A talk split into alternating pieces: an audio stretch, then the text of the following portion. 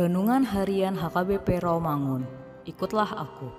Selasa, tanggal 21 Februari 2023. Dengan judul Mendahulukan Kebenaran Tuhan.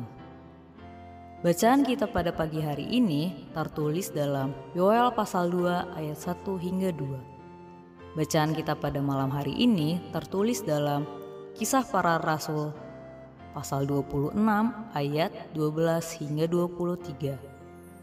Dan kebenaran firman Tuhan yang menjadi ayat renungan kita hari ini tertulis dalam 3 Yohanes pasal 1 ayat 4 yang berbunyi Bagiku tidak ada sukacita yang lebih besar daripada mendengar bahwa anak-anakku hidup dalam kebenaran. Sahabat ikutlah aku yang dikasihi Tuhan Yesus. Allah menghendaki bahwa kita menerima upah yang cukup untuk menyediakan rumah, makanan, dan pakaian bagi diri dan keluarga kita. Dan masih cukup untuk menolong orang lain sambil menyebarluaskan Injil Kristus. Kita tahu bahwa Allah mampu memberikan cukup untuk kebutuhan kita dan bahwa Dia berjanji untuk memberikan kecukupan untuk kebutuhan kita, dan juga bahwa Tuhan berjanji untuk memberikan kepada kita menurut kekayaan dan kemuliaannya di dalam Kristus Yesus. Walaupun kita berdoa supaya Allah menyediakan seluruh kebutuhan jasmani kita, kita juga harus mengakui ajaran Alkitab bahwa Allah mungkin mengizinkan anaknya mengalami masa-masa kekurangan.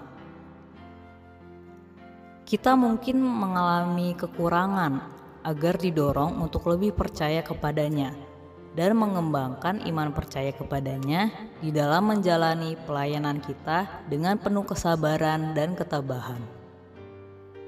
Secara khusus dalam ayat ini, Yohanes bercerita kepada kita mengenai kegembiraan yang paling besar dari seorang guru.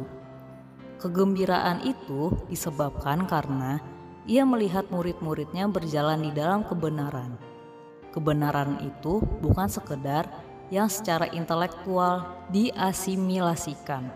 Ia adalah pengetahuan yang memenuhi pikiran seseorang dan belas kasih yang menyelimuti kehidupannya. Kebenaran itulah yang menjadikan seseorang berpikir dan bertindak seperti Allah. Suatu kebahagiaan bagi seorang guru terhadap muridnya, juga bagi seorang orang tua terhadap anak-anaknya, saat semua yang ditinggalkannya mampu melakukan kebenaran. Karena itu adalah sukacita yang terbesar bagi seorang guru dan juga sebagai orang tua terhadap yang dibimbingnya. Amin. Marilah kita berdoa. Tuhan Yesus, ajarkan kami lebih mengenal akan kebenaran-Mu, agar kami tidak selalu bertahan dengan kebenaran kami sendiri. Amin.